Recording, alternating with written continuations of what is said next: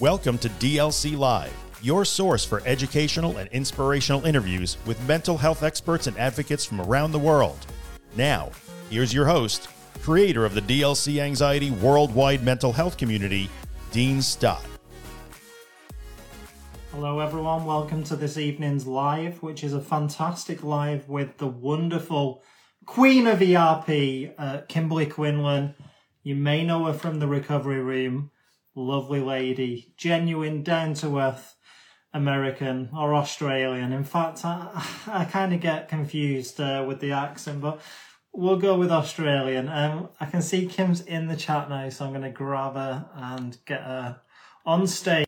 So it's going to be uh, talk about gaining back control from anxiety, being able to do the things that we used to do before we were anxious. And we're going to talk with Kim I'm Hi, cracking Kim. up at your introduction. Did you like the introduction? Yeah. I do. I am as confused as you are. I know. There's just like an Australian American like, t- uh, yeah. It's it's pleasurable though. It is really pleasurable on the ear. So I'm not. I'm not complaining. Oh, it's very. It is. It's very confusing for my children as well. Kim, um, we're on the live today um, because we want to speak about how to gain back control from anxiety and the training that you provide to help people to do this, uh, mm-hmm. which is the ERP training. Um, a lot of people, um, especially when I first started speaking about this, didn't really know what the term ERP, ERP stood for. And they were also a little bit confused is it just for people who are dealing with OCD, or can anybody with any anxiety disorder um, get stuck into ERP? So, can we just start from the basics and just let people know what ERP is and who it will be beneficial for? Sure. So, ERP is exposure and response prevention. So, so think of it through the lens of originally cognitive behavioral therapy was just correcting thoughts and they found that that wasn't super helpful for some people with anxiety and that they also needed to change behaviors, which is when they brought in the behavioral part of treatment. And then they also found that some people um, changing behaviors wasn't actually enough, that facing the fear right in the eyes is actually the best way to get as much out of treatment. And so they created exposure and response prevention, which is where we face our fears and we resist compulsions. So there has to be some compulsions involved for ERP to work, but a compulsions can be physical or mental. So we can use it with health anxiety, OCD, social anxiety. Um, we could use it with specific phobias like vomit phobias or needle phobias. Um, these are the main. We could also use it with panic disorder. Um, mm-hmm. I the the gold standard of OCD, and that's my main specialty. We 100% use it with all of that. Yeah, I was just thinking then going through panic disorder, so dealing with four four panic um, attacks a day um, at the worst case scenario and dealing with them in specific places. ERP would be wonderful for for that. Yeah. Yeah, absolutely. Yeah, absolutely. Because we want to expose to the fear and we want to resist doing compulsions. Both have to be there for the correct treatment. Um, so saying that, knowing that it can treat uh, and manage and, and educate people with all different types of anxiety disorders, is there any limitation? So is there anybody that you would say, hey, well, maybe ERP is not the right way for you to go? Um, well, with general with generalized anxiety, I mean, any anxiety disorder, including eating disorders, can use ERP, but the degree in which we use more cognitive approaches like generalized anxiety, you would want to make sure you're doing more of that cognitive piece. Um, so, so that's an important, I mean, anyone can use it. The training that I created is specifically for OCD and health anxiety and phobias. Um, but you could apply in general, you can apply ERP to life, right? Anyone, even people without major anxiety could be practicing um, you know, facing fear. We we all need to be able to do this. Yeah, that's brilliant. And for people are just asking um, about the topic, so the link is in the bio, guys. If you want to look more into Kim's ERP training, um, it's yeah, it's just really good that I, that you putting this service out there, Kim, for people um, who may not be able to afford the, the, the standard therapy, especially in America. I know it's different over there to, to here in the UK, where we, we definitely have our limitations as well. But I believe that you're filling a, re- a market gap that, that needs to be filled mm. and reaching out to more people um, to get the education they need to kickstart the recovery. Right. So just a backstory is I have a private practice and I have nine therapists and, and we're still having to turn people away because they live out of the state or out of the country or they simply can't afford weekly therapy. Mm-hmm. So that's why we created this training. It's not therapy, but it shows you exactly what I would do with my patients if I saw you face to face. Yet just yesterday, I interviewed someone on my podcast about how she found ERP school, the training. She took it. She followed everything. She said she set it up where she went to work. She came home for an hour. She dedicated to doing her ERP practices. And she said it just changed her life. So for me to have that sort of to hear that story, just is that that's mm-hmm. exactly mm-hmm. why we created it. She didn't have the money for therapy. So yeah, this was the best alternative. Yeah, that's an incredible testimonial. And when's that live? Because we'll have to share it with uh, the DLC community as well. So yeah, can... I think it'll be at early November. Fantastic. And um, just let us know, of course, at the time. Um, Kim, so is it best guided by a uh, by a therapist? So why why do you think people should come over to yourself? Do you think it's because I, am not trying to say for you to say, "Well, I'm the best at doing this," but do you think it's important for someone to go to a trusted therapist who, like you say, treats patients on a daily basis and has the structure uh, and training and education uh, behind everything? Uh, do you think do you think that's important when when choosing uh, courses online? Yes. So here is my basic advice to anybody is if you have OCD or health anxiety or a phobia, really just make sure you find an ERP therapist, right? It, it, it's be, the best thing you can do is to make sure you get that ERP therapist. If you can't get an ERP therapist and you've asked your therapist, you know, do you treat using ERP?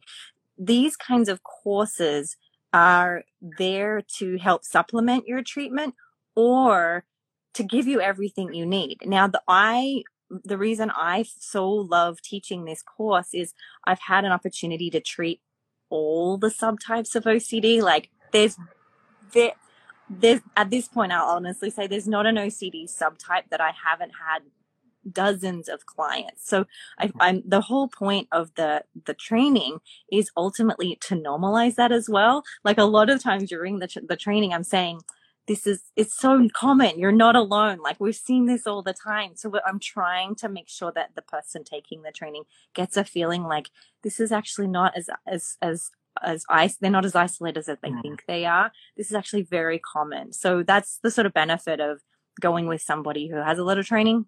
They've kind of seen it all. And i think with anxiety disorders what you just touched on then is is so important because when you're going through an anxiety disorder, you really do feel isolated. You, you, uh. you couldn't, you, you wouldn't think that anybody else was going through this, these horrible feelings, these horrible limitations to, to your everyday living. And it's hard for, for people to um, connect with others and speak up about it. And it's a reason why a lot of people tend to not speak up about it because they don't realize how common it is. Yeah. So, like you said, for people to know um, how common it is, it's just so empowering, isn't it? Right. And, and that re- we won't, and that we won't be shocked or offended by the yeah. obsession, right? Yeah, one hundred percent. Um, just going back to the training, Kim. Um, for any, everyone that's uh, interested, do you have like a breakdown of, of what um, it entails each section in it? Um, mm-hmm. just so like a like a little summary.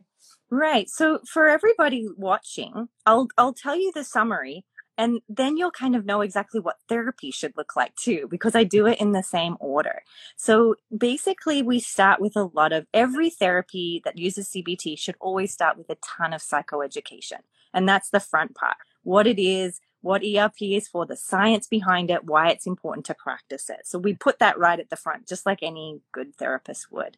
Then what we want to do is we want to do an inventory of specifically what obsessions you have and what compulsions you have. And that's why those it's important to separate. So we go through and the if you're taking the training, you'll identify what are the specific obsessions that keep me stuck in the cycle. Then you go through and there's worksheets. What are the specific compulsions that feed me back into having this cycle of, of you know, obsession, compulsion, obsession, compulsion. Once we've identified those, then we walk through the different types of exposures because there are more than one, right? Mm-hmm. We could do interoceptive exposures, which is where you expose yourself to physical sensations. We do imaginal exposures where we write our fear, worst fear coming true. We just fully redid that section. It's actually three times longer than it used to be because so many people had so many questions about that. Then you can also do flooding exposures and creative exposures. So, and, and physical exposures like touching the thing that you're afraid of and, and, and so forth. And then the final piece is addressing the co- troubleshooting, right? So what are the common issues people have? Every time um, I used to relaunch this course, which was twice a year, I would take every question we got and add to the troubleshooting. It just keeps getting longer and longer because so many people were troubleshooting the same issues. And so that's the structure of what therapy would be. And that's also the structure of the training. No, that, that's a really informative, Kim. And just going back to, like you say, a good therapist should always start with psychoeducation, uh, which is really important. And like you say, be trained in ERP, especially if it's these um, anxiety disorders that we mentioned before. Um, I have had people in the community um, before say that they've gone to therapists who say that they're specialized in something only to find out that they're not and they receive uh, inadequate care. Is there any anything that um, you would be able to say to someone who's um, like looking around for the right therapist? Any red flags uh, regarding that? Because um, have you heard of that happening, for example? Oh, all the time. Again, it's it's a part of the reason why I created these trainings is because the average amount of time it takes for someone to get to the correct treatment, particularly for OCD, is between seven and 14 years. That's horrible statistic. Mm-hmm. Horrible. So the number one thing you want to look out for is are they using terminology like ERP, right? Because a lot of people say I treat OCD, but you can say that, but you need to be using uh, uh, ERP to, to be able to properly treat it. The second thing is, and this is a big part of me training my staff, because I have a lot of staff that I train, is are you spending a lot of time in the session just going around and around and around the obsession? If that's the case, you're not doing the exposure work. In fact, you're probably doing compulsions in session and making it worse. So that's a huge part of like a red flag, right? Are you actually mm. practicing not engaging in the thoughts and the feelings and the obsession? Are you practicing facing that fear or are you just going over it and over it and trying to solve it and trying to solve it? The thing to remember is these disorders are best treated by practicing being uncertain if therapy is like not emulating that, then it's probably not the right treatment. Um, the only last thing I'll say is make sure you have a licensed or a pre-licensed therapist. You know, coaches are fine as long as they're working underneath a therapist. Mm. Um, a coach in and of itself is not not the way to go. No, and you did a, a great live on that, didn't you, not long ago? Yeah. Just saying that there is spaces for for trained coaches uh, with with people with anxiety disorders, but it shouldn't be the main uh, focus on on treatment. And there's yeah. a place for them. And I know that you said that you you actually get benefit from coaches yourself. Yeah, but but we're not working on things that are diagnosable, right? We're working on business, fitness, your mindset, but we're not we're not talking about anything that has a diagnosis like anxiety, OCD, disorder, and we want to stay away from those in coaching. No, that's wonderful. Right, Kim, I'm going to go into some of the questions that people have asked. Um, unfortunately, like when I'm trying to look at the questions on my computer, for some reason it's so minuscule. So you're gonna have to bear, bear with me a second. I'm fine. Um, oh my word. While you're looking, but I'll add one thing, yes, which is go. I'm a huge advocate for making sure this is a safe, shame free, compassion filled process. So we talk a lot during tra- training and in treatment about doing it in a gentle way. You, we don't want our patients beating themselves up because they already beat themselves up enough. So that's a huge part of the work as well. I just saw a great question there, Kim. I don't know if you want to tackle that one. Why do therapists dismiss the nutrition part since our gut is our second brain? Mm. This is such a great question. Let me share with you the pros and the cons of this. So, when it comes to treating anxiety, um, again, we always want to be practicing, you know, diffusing from thoughts and being mindful and being uncertain. Sometimes when people uh, um, focus on nutrition, that can sometimes become a part of the disorder. In fact, that was the case for me, right? What was an anxiety disorder became an eating disorder because I was putting all my attention on trying to control my anxiety using food um, and and my emotions and my feelings using food. So we we be a, we're very careful around that because there is a massive overlap between anxiety and eating disorders. Mm-hmm. So that's sort of us doing precautionary work. However, I think any good clinician will make space for other modalities. It's just that that can't be the the main piece of the work. And we want to catch, and this is true for all modalities that are additional, including simple ones like mindfulness, is we just want to just want to make sure that that additional modality doesn't become a compulsion, which it mm. sometimes can. Um, yeah. Sorry, and I've never, I've, I've never come across a therapist who said um, someone who say has a high intake of sugar, so we know they're getting a big rush and then a, a dump of an emotion, that having a healthy, balanced diet isn't isn't good for your overall well-being. What you're right. saying, Kim, is when you're targeting OCD, for example, you wouldn't be looking at nutrition as the gold standard treatment to overcome no. OCD. Yeah. Yeah, yeah, and I think, and I think again, if you can bring in a dietitian alongside your ERP work, and everyone's working together, mm. I mm-hmm. think that that's wonderful. I really do. I, I I don't think that most people would disregard it. I think people are just protective of where it can spread into more compulsive behaviors. No, that's wonderful. That's a great answer, Kim. Um, I can see one of the questions, which was, can ERP help with depression? So there is a lot of people in the community who deal with anxiety and depression. So yeah, if somebody's dealing with, say, depression as the main um, condition that they're going through, is ERP something they could look into or not? They could look into it, but scientifically, it's not going to be their best tr- treatment option, right? It could be a part of the treatment, but depre- depression is better treated with more basic cognitive behavioral therapy, right? Mm. Which is where we challenge errors in thinking and we engage in behavioral activation. A lot of times with people with depression, there is some behavior changes that need to happen, but not in the form of exposing them. Yes, we're exposing them to better behaviors, but not in the way that we would with a fear or a phobia like OCD and so forth. Um, so I would, I would better, I would better direct you to more of a cognitive based um, treatment or a cognitive behavioral based treatment. Um, that would be my suggestion clinically and hmm. scientifically. Yeah, and like you say, if you just think about it um, from a logistical point of view, uh, depression, you could have feelings of hopelessness. Well, you're not going to um, expose someone to, to them feelings, and I, I, don't even think there's a way of creating that, is there? So, um, I do agree with you. Having having all these different tools is definitely the best way, and especially having a multidiscipline team as well. So I know that you work with uh, GP practitioners as well as um, psychologists, psych, uh, psychiatrists, and like you say, coaches. Um, that multidisciplinary approach and nutritionist you mentioned, that multidisciplinary approach is is really the ideal way, I think, going forward. But it's often um, a lot easier said than actually done, isn't it? Yeah. Well, you're looking at a lot of money. You're looking at a lot of time.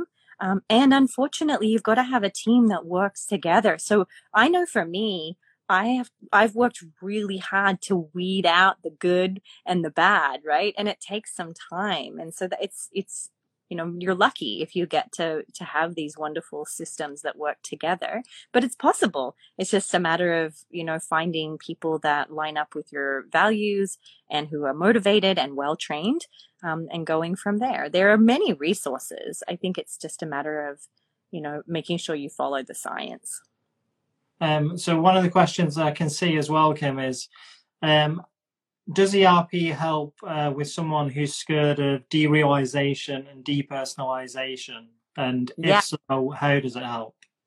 Sure. So ERP for derealization, and in fact, I see a lot of derealization and depersonalization.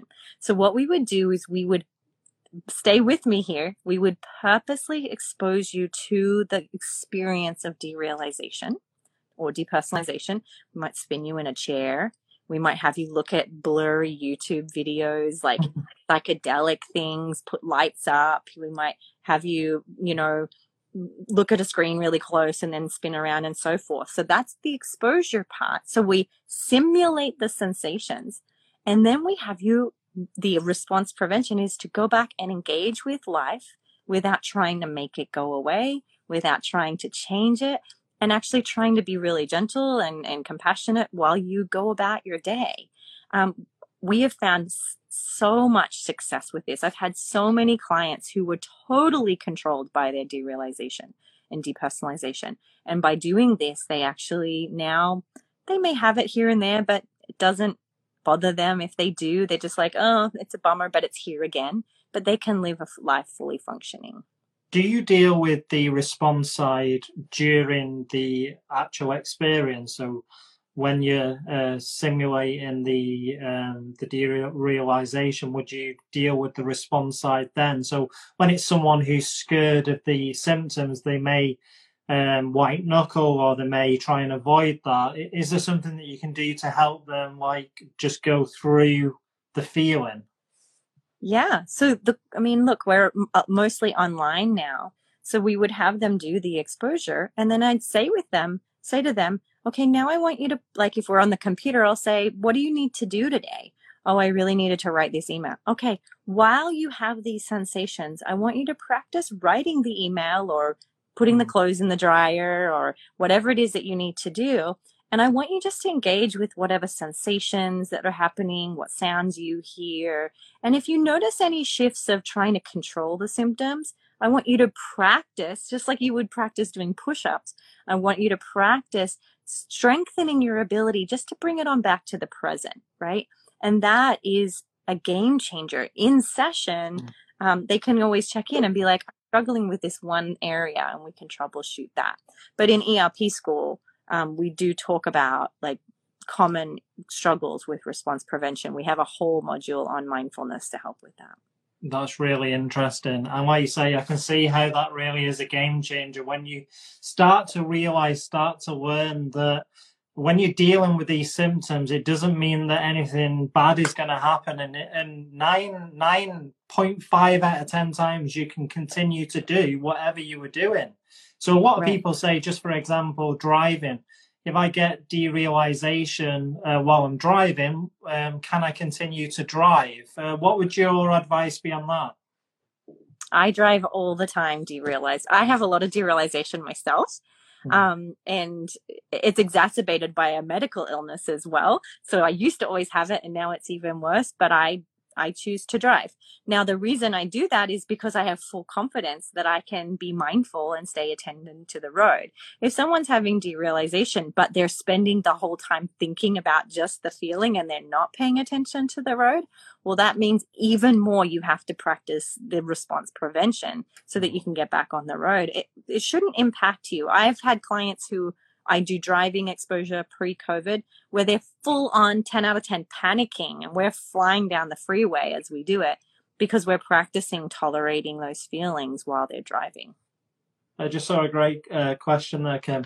Can OCD be a result of more anxiety from health conditions? How do you know if it's the chicken or the egg? Yeah, so this is a great question. The main thing is we don't try and figure out whether it's the chicken or the egg. As frustrating as that may seem, is because once you do that, now you're chasing a moving target, right? You're trying to figure things out. The mm-hmm. whole work with with these these disorders is to move away from that maladaptive behavior and instead practicing allowing the sensation and engaging in adaptive behaviors and having that be the focus. And However, allowing the uncertainty as well, yeah? Yeah, yeah. However, I will say, like I said, a part of normal first stage of treatment is psychoeducation, which is yes, anxiety feels terrible. So when we have it and then we try to resist it, it does often make it worse. Um, which now you are stuck in that cycle. But once you understand that, you can move towards again changing from maladaptive behaviors to adaptive behaviors, and you're off and running. That's fantastic. Um, people, yeah, keep it, keep coming in with the questions in the live. Some really great questions, and because I, I really can't see the questions on my screen for some reason, um, so whoever, yeah, I do apologise, but we'll get Kim back on again and answer the questions. So that's not a problem. But how would you do ERP um, regarding fear of catching COVID and keeping safe? Seems too risky. Great question. Absolutely really? great question. Listen, at the beginning of COVID, it was this was the ongoing question, right? Is because people with OCD, eh, particularly if they have health anxiety or contamination we always said like go and use the handles and lick your fingers and we would be doing all these crazy fun exposures but now we don't hold those same rules. What we do instead is we have the person depending on what country they're living in identify the whatever government encourage like whatever the government's encouraging the world health organization the cdc mm-hmm. we have we follow those rules but not a little, not a second more than that. And that's the key point. So here is an example. At the beginning of COVID, they encouraged us to wash our hands, even after, you know, going grocery shopping, which we'd never have done. No. So we immediately moved to just following their rules. And when their rules change, we we would change with them. But what you'll find is with health Sorry, anxiety. interrupt. Just I just just had something in my mind just regarding that. How did that affect people who had washing hands as a compulsion? Did you see any any changes with that? Uh, it was so painful for them. It was so painful because some were relieved, right? Because now they got permission to do extra washing. Yeah. But many were more distressed because they now the rules had changed and they had identified what was and what was not OCD and they'd created a life and now all of these new like compulsions were showing up that they were being told to do. So it was very confusing. The first three months of COVID were just such chaos for people with contamination and health anxiety and still continues to be, right? Um, the, the thing to remember though is what the rules have, when we're given a rule, the health anxiety and the, the, um, contamination obsessions are going to always say, no, no, just do a little extra just to be sure just to be sure. Do do it one more time. And mm-hmm. so now the work is to not engage in in responding to those obsessions and going, nope, that's what the rules are. I'm just going to go with that. The mm-hmm. last thing I would say is it's also very much personal. So I always say, find somebody you trust and try to model what they're doing. So if now we're starting to sort of reopen, if the person you trust is going out for dinner with friends and so forth. Use them as your guide of what you're ready to do. Um, because now that every, you know, so many different countries have different rules. Um, so it's, it's finding what feels right to you based on your values, not based on your fear. No, definitely. Why, I think that's great advice, what you said about um, finding the correct um, information of what you should be doing. So the, at the start of the pandemic, they said about washing um, after you've been to the grocery store and just doing it the once, like they said, not doing it two, three, four times, and it becoming excessive uh, and a compulsion to continue to do more because you feel that you haven't done it thoroughly. So I think that's great advice, Kim. Um, I just saw the someone asked, is with ERP, is there a chance of relapse? And if it does occur, does that mean that you should steer to another type of therapy? No. So so relapse is actually very common. In fact, what I would say is let's just normalize that with any mental struggle, you may or may not have a lapse, right? A lapse meaning it doesn't mean you're in full blown hit rock bottom back at square one. What we're saying here is you would just go back and use the tools that were working. Sometimes our brain does get triggered. Um, it doesn't mean it didn't work.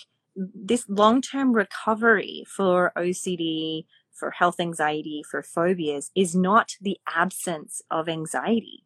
It's actually the absence of compulsions, right? Mm-hmm. So what we want to do is even if you've had a trigger and your anxiety is returned, your main goal needs to go back to using those tools that reduce the compulsions that you're doing. And if you can do that, that's your life goal, right? That's the long term recovery goal because the goal of not being triggered that's impossible. Everybody's going to be triggered here and there, depending on if you're exhausted, hormonal, haven't been taking care of yourself. A, a random trigger just happens to show up out of nowhere. Like triggers do happen. Um. But what, and we can't control that, but we can control how we respond to them. Yeah, I, I often hear that as um, a big fear of people who are coming to the end of an anxiety disorder where they can see recovery and then worry that they'll go back to the beginning, almost like a snakes and ladders thing where they start again from the beginning. And I think it's really important to reiterate that that's not the case. You're not the same person who didn't have the psychoeducation, who didn't have all the tools in place. To mm. overcome it. So if it does happen again, you're in a much better place than you was at the start of it. And I think that's really important to know. Right. And if you've done it once, it's proof i will say often say to my clients is it's proof that you're a perfect candidate for this right like you've done it already you've already seen the benefit so it's just a matter of tweaking things back the same we do the same i think of it through the lens of health right is we take care of ourselves we get exercise we eat as well as we can we get some sleep if we our health isn't good we don't just change that plan we go back to that original plan that worked the first time and ERP is the same. No, that's that's a really good um, response to it, Kim. Um, I can see a lot of people mentioning medication now. Can you do ERP if you're having? Some people are saying they're having success with anxiety medication, which is fantastic, of course. Um, but can you do ERP as well to complement um, the medication, or would you say it's just one or the other? No. So a huge part of, of psychoeducation is understanding the stats, right? So the stats show that combining ERP with medication is the gold standard treatment, right? Mm-hmm. Now, if you had to choose between the two, the research shows that ERP will have a better better outcome than medication alone, but both is the sweet point.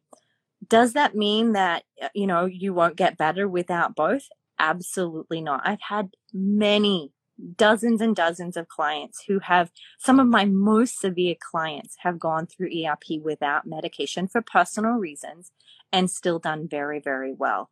Mm-hmm. Was it a little harder without medication? Yes. But is it still doable? 100%. Fantastic. Uh, just out of interest, um, you said about the so if you're going down a singular route um, about the statistics, um, was there much difference in the uh, statistics that you saw? Um, the the research shows that ERP is significantly, but that doesn't mean double, right? It okay. means it just was a significant on the on the data was significant enough to say that you know when it comes to statistics, they always require a, a significant to actually be real study and real research outcomes. Um, so yes, they did say it was statistically um, very much more significantly better. And regarding OCD, what what's the reason that you think the medication with a combination of the therapy brings out the best results? Is there anything that you think that could pinpoint a reason as to why we're seeing that? Right. So I'm not a I'm not a medical doctor, just so everybody is clear. We understand that it has to do with serotonin, right? And most of the medication is an SSRI, which mm. is impacting the serotonin. So what we do understand is through taking meds, it actually like metaphorically turns the volume down on thoughts, but it also decreases the our struggle with inhibition control which is that re- compulsion piece. So on these medications, you're, you're, some people will often say with OCD, like, I feel like I have no control over my body. I have to do the compulsion. And the medication can reduce that inhibition control um, so that you feel like you have a little more control over those compulsions. Um, however, let me also say, is we do know that by doing the exposure, when we take a scan of the brain, pre and post treatment, ERP actually naturally does that in the brain. We mm-hmm. see the changes in the parts of the brain where inhibition control, um, you know, is is identified, and there is a massive change in that as well. So you can do it ERP wise, but the medication does help. That's fantastic. It'd be good. Have you seen um, the scans of either ER, um, ERP and medication combined versus just ERP or medication versus ER? Do they does that exist? Just out of interest. Uh, that's a good question. I actually don't know the answer to that. Mm. I just read the uh, the written version, but I don't know if they did the actual MRI scan or the it's actually a PET scan. Mm. Um, that's a really good question. I will look that up. Fantastic. Um, yeah, I can. Everyone's just showing so much love uh, for Kim. Someone just said, um, "How do you uh, deal with specific uh, triggers?" So someone uh, mentioned about a fear of flying. So would ERP be good for someone who has like a common fear as well, isn't it? So I think a lot when you speak to a lot of people, I speak to a lot of friends, and they use coping mechanisms of, of drinking, for example, to be able to get on a flight and not think about it. Um, would would it for common um, triggers like flying be beneficial? And how would yeah. you expose someone to the flying? Would you be buying right. the plane tickets for them? Actually, I did a whole podcast episode on this with my husband because my husband had a severe flight phobia. Um, and we, I, we used ERP. He had his own therapist, but I was very, you can be sure I was up in his business, making sure he used ERP. Um, and basically what he did is he did exposures first by exposing himself to small, small ca- capsules like uh, the train. He took the train a bunch as the first exposure, and other little shuttle buses were really triggering for him. He did not like the cramped feeling. Um, okay. Um, you can also do exposures like sitting in a small box. So then you work your way, you can simulate it by doing, you can, you know, virtual reality. That's a really great option now too. But the response prevention is not mentally ruminating. It's not avoiding.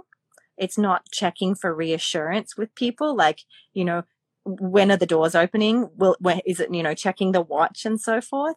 And it's also just catching yourself when you're resisting your anxiety. So ERP very much works for flight flight flight fears. Yeah. So when someone's on a plane, because I, I can relate to, and we know Kim, I'm going on a plane soon, and I'm very open about uh, my flight anxiety. It's something I've struggled with, and even though I've had panic disorder and, and overcome it, when I get on a plane, I can get through it, but it's uncomfortable, and I have to deal and live with that. Do you think um, that there'll be a chance that one day I'll be able to get on a plane and be able to say concentrate on a movie? Because when I get on a plane I always con I can't switch off from them feeling, so I can't concentrate on something in front of me. Um, and it's an automatic response that meerkat response of, of looking and just being in an uncomfortable state. Now I've learned to live with being in that uncomfortable state. Do you think that's the best response that I'll get? No. So you, I've had many clients here is a great example is I had a client who ha- who was a pilot and got panic disorder on planes and quit his job.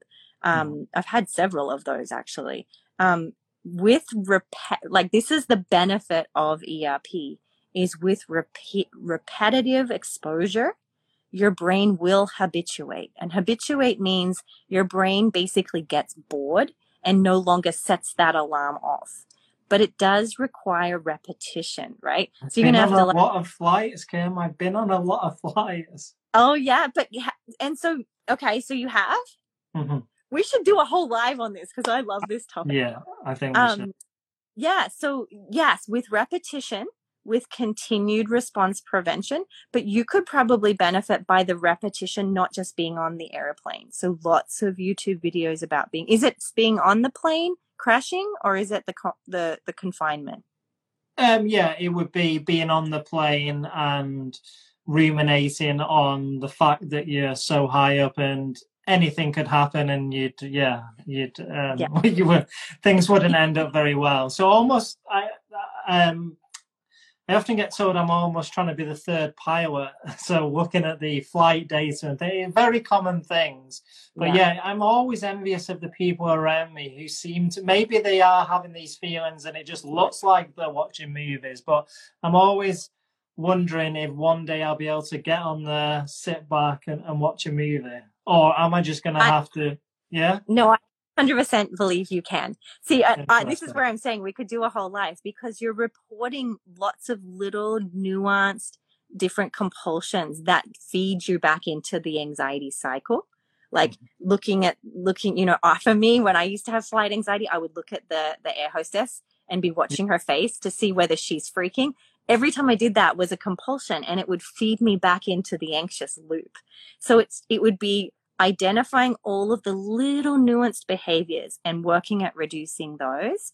And then it would also be doing a lot of scripts about your worst fear coming true. You would read them, record them, listen back to them over and over, and then listen to them on the plane. listen to the the worst fears coming true On the plane. that's interesting i can see loads of people saying that they want us to get back on and speak about that Yeah. Um, yeah, uh, maybe we should do it before I go flying, Kim. I think we should. I think I agree. I think it'd be good. The- well, um, it's yeah. such a common fear. I think Yeah. people who don't, you know, it's so common. Yeah, people are just saying I don't like flying because what if I want to get off and I can't? Yeah, very, very, very common.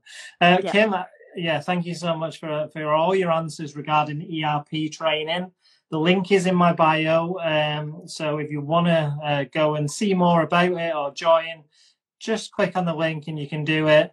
Um, thank you so much, everyone, for coming aboard and spending. Well, we're nearly been an hour, Kim. I was, I was, I, I scheduled twenty minutes, but just speaking to you, the time just flies by. So yeah, thank you for taking the time out, and yeah, we'll we'll get back on and maybe speak about my fears of flying and uh, see what we can do. Huh?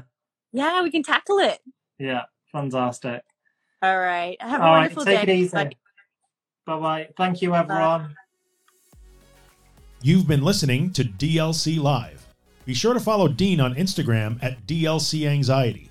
Check our website at dlcanxiety.com and grab yourself a copy of our latest book, Greater Than Panic, on Amazon today. See you next time.